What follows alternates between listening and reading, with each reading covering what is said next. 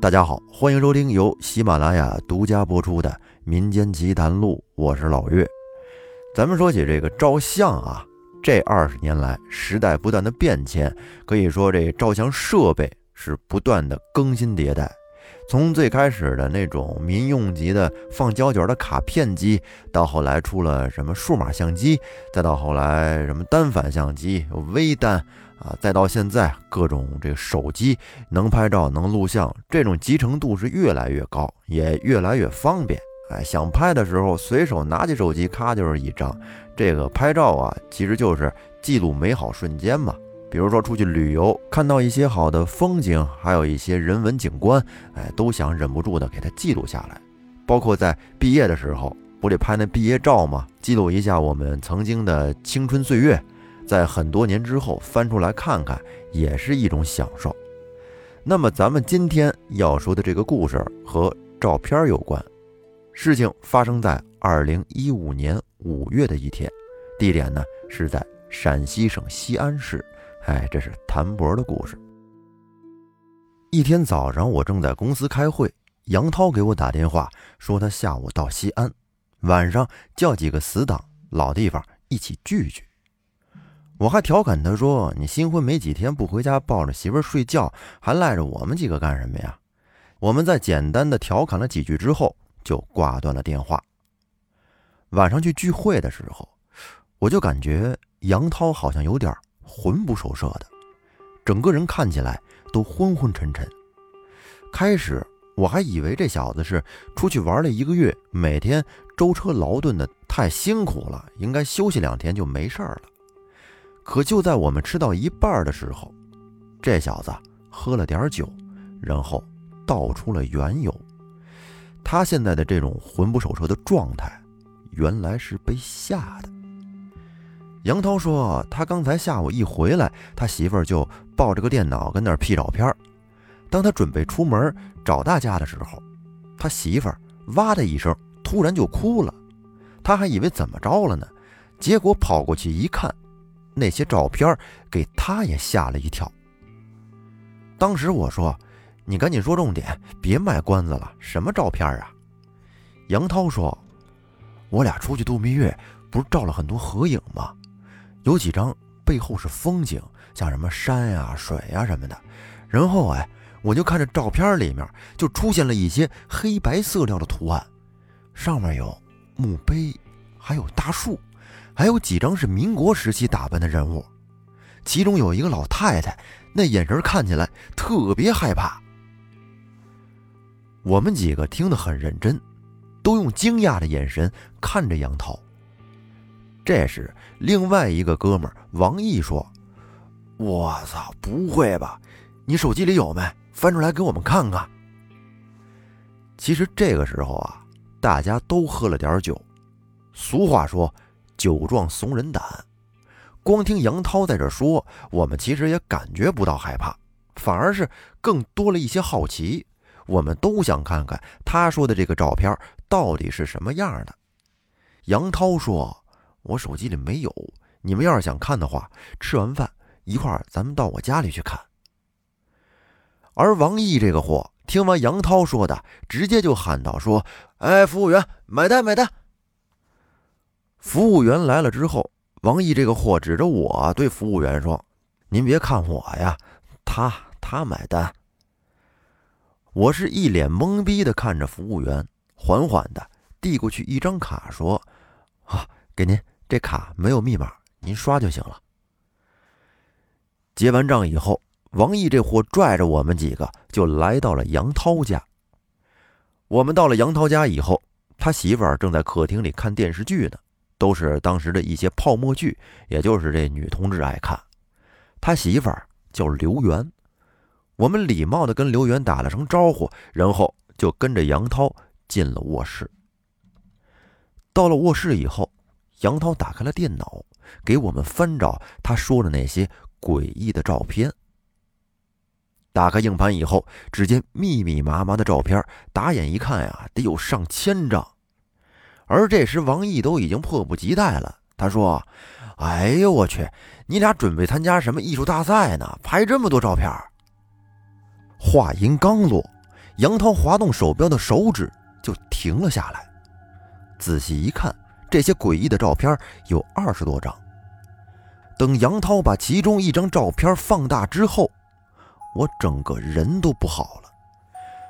刚好放大的这张照片就是杨涛说的最恐怖的那张。我看到照片上有一个面目狰狞的老太太出现在杨涛和刘源合照的中间。就如杨涛所说的，彩色照片中间是黑白色调的。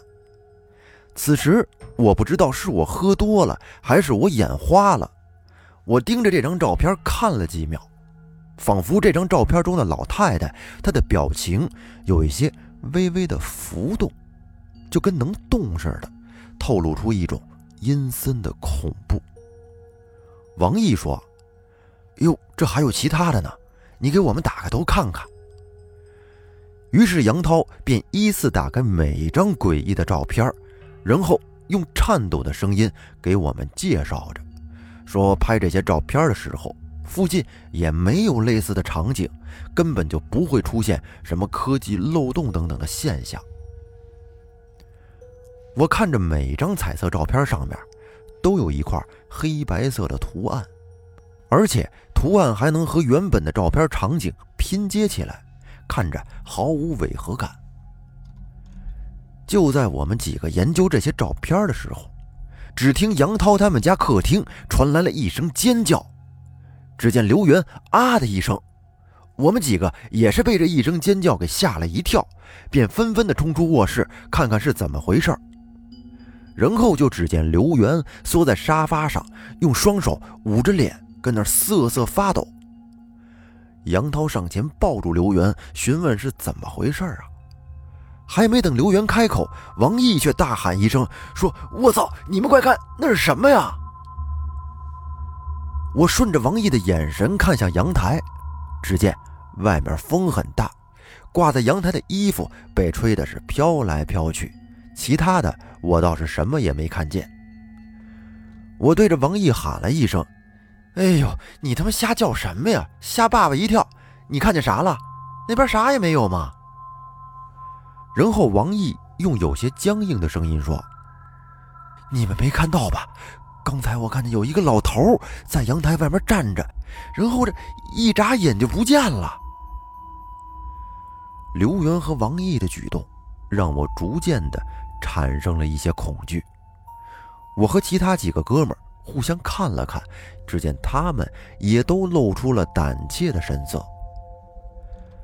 杨涛抱着刘元哄了一会儿，刘元小声的抽泣着说道：“我正在这看电视呢，突然就从我身后窜出一个老太太，坐在我对面，跟那冲着我笑，然后也是一瞬间就不见了。”听完刘元的话。我的头皮更是发麻，赶紧说道：“我说你们俩今天晚上也别跟家住了，去我们家吧。明天咱们去寺庙里烧个香，然后再找个大师给你俩看看。”说完，我就让杨涛去收拾东西，然后我们一行人就迅速的下了楼。在下楼的时候，我们在电梯里商量好了，第二天去寺庙烧香，然后他们几个。就先回去了。我带着杨涛和刘元回到了家，我们三个还没从刚才的恐惧中走出来，惊魂未定的我们是看了一部喜剧电影之后，转移了一下注意力，才勉强的有了睡意。洗漱完以后，我给他俩带到了客房，我呢回到自己的卧室，倒头就睡。就在我睡到不知道几点的时候。我隐约的就听到我们家客厅好像有脚步声，从一个人的脚步声，渐渐的就变成了一群人的脚步声，随即传来的又是一阵嘈杂的声音，就好像是有一群人在我们家客厅里吵架一样。然后我一下子就被惊醒了，用被子捂住头，也不敢出去看。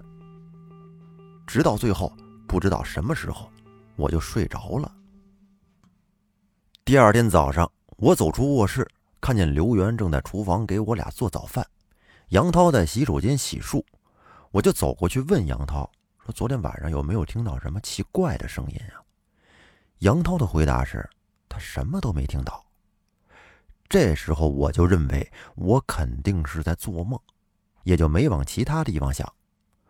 等我们吃完早饭之后，王毅他们几个就来到了我们家，我们一起去了距离西安一百多公里的法门寺，烧了香，请了护身符。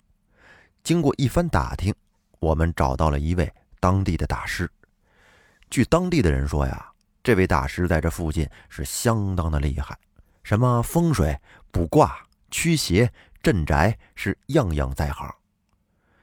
于是我们就把昨天晚上的事情简单的跟大师叙述了一番。只见这位大师眼睛直勾勾的盯着杨涛，大概有一分钟左右吧。大师拿出了一叠黄表纸，用手托着，仿佛是在看书一样，就看着手上厚厚的这一叠黄表纸。大师看了一会儿，说：“你们遇到的不是鬼，如果是鬼的话，你们今天就来不了我这里了。”王毅说：“大师，那我们看见的是什么呀？”于是这位大师。就简单的跟我们解释了一下，说这个古人所说的人呐，有三魂七魄，三魂指的是天魂、命魂还有地魂。如果天魂丢了，人会变成傻子；而命魂丢了，就等于直接死了。他说我们遇到的应该是人死后遗留的命魂，附着在了地魂之上，也就是俗称幽灵的东西。他说：“这些幽灵不会对人造成直接的伤害，顶多也就是影响到人的视觉还有听觉，而往往看到的所谓的灵异事件，基本上就是这种幽灵所为。反正听这大师说的是挺邪乎，也不知道是真是假，我们是半信半疑的。最后呢，大师给了我们一些法器，有镇宅的佛珠，有辟邪的宝塔等等。”他也告诉我们这些东西要怎么摆放，还有这个宝塔还得随身携带之类的一些嘱咐。我们对大师表达完谢意之后，就返回了西安。在路上，我们还在讨论这些东西到底有没有用。我心想啊，有没有用也就是这回事儿了，我们也没有其他的选择，对不对？就当图个心安吧。等到了西安以后。杨涛和刘元把从大师那里带回来的法器请回到了家里，但是他俩呀还是不敢回家住。我说那不行，你们就在我这儿住两天吧，反正我也是一个人住。于是我们三个又回到了我们家。开始住的前两天呀还是好好的，一切正常，什么都没发生。本来我们以为这件事儿就这么过去了，就没事儿了。可是到了第三天，恐怖的事情又再次发生了。之前晚上我听到客厅里的怪声，他们夫妻俩也听到了，甚至这个客厅洗手间的门像是莫名其妙的就被人这么开关着。起初我还以为是他们两口子晚上谁去洗手间开关门的力气稍微大了点，也就没有在意。就在这天早上起来之后。我们一起吃早饭的时候，杨涛问我说：“哎，谭波，昨天晚上谁惹你了？怎么开关洗手间的门那么大声啊？”我一听这话，差点把喝进嘴里的牛奶给喷出来。我咽下了牛奶，吃惊地说：“啊，昨天晚上不是你们夫妻俩关的洗手间的门呐？”杨涛听了我的话，静静地看着我。就这样，我俩四目相对了大概一分钟，谁也没说话。这时，刘元端来了蒸蛋，看着我俩说：“你俩咋不吃呢？”杨涛给我使了个眼神，意思是别告诉刘元。我想可能是他害怕刘元吓着吧。于是我马上心领神会的说：“啊，没事我俩这是玩一二三木头人呢。”我随即敷衍了几句，便化解了当时的尴尬。吃完饭呢，杨涛跟刘元说：“今天晚上要回家去住了。”安慰着刘元说：“他们家应该没事儿了。”而趁刘元收拾行李的时候，杨涛让我跟他一块儿回去。我说我就不去了吧，我去王毅家凑合两天算了。你家镇宅的那法器要是好用的话，你再借我用两天，把我们家这脏东西也给压制压制。在我俩达成共识之后，杨涛和刘元就走了。我送完他俩回到家，也赶紧收拾东西，给王毅打了电话。我也没管他同意不同意，就直接带着行李去了王毅他们家。王毅是刚好这天不上班，于是我就把事情的缘由告诉了王毅。没想到啊，王毅说他们家最近也是接二连三的发生了一些怪事儿。王毅说他昨天晚上还看见他卧室的窗外有一个白影在飘来飘去的，他说他自己也害怕。不过王毅呀，这家伙比较二，平时也是愣里愣气的。他说完自己害怕呢，便蒙着头就接着睡觉。我当时心里真是由衷的佩服这货。我说：“那不行，咱俩就再去趟大师那儿。”这一天天胆战心惊的。而王毅立马站起来说：“走走走，咱们现在就去。”而我俩就在快上高速的时候，杨涛打来了电话，说那位大师。在他们家，让我们过去把最近听到的、看到的跟大师都说说，意思是看看大师有没有什么办法。于是我俩便赶紧掉头返回市区，来到了杨涛家。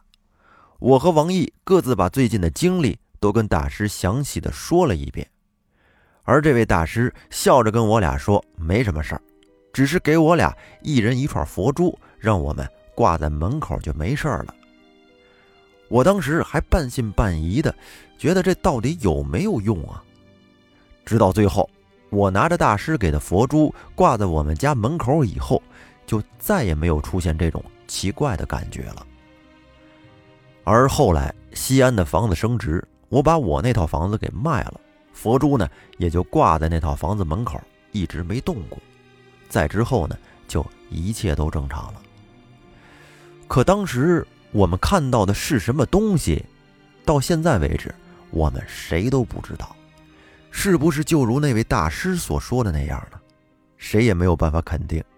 到现在，我们这些死党聚会的时候，偶尔也会提起来讨论，仿佛大家现在说的时候，已经没有了当年的那种恐惧。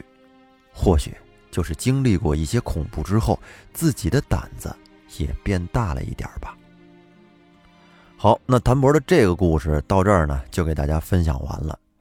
不知道各位您家里有没有像谭博说的这种奇怪的照片呢？如果有的话，可以在节目下方评论啊，让我们也知道知道。那感谢大家收听本期节目。如果您喜欢听、爱听，就欢迎在节目下方多评论、多留言，把节目多分享给身边的朋友啊，发发朋友圈什么的。感谢您的收听，咱们下期再见，拜拜。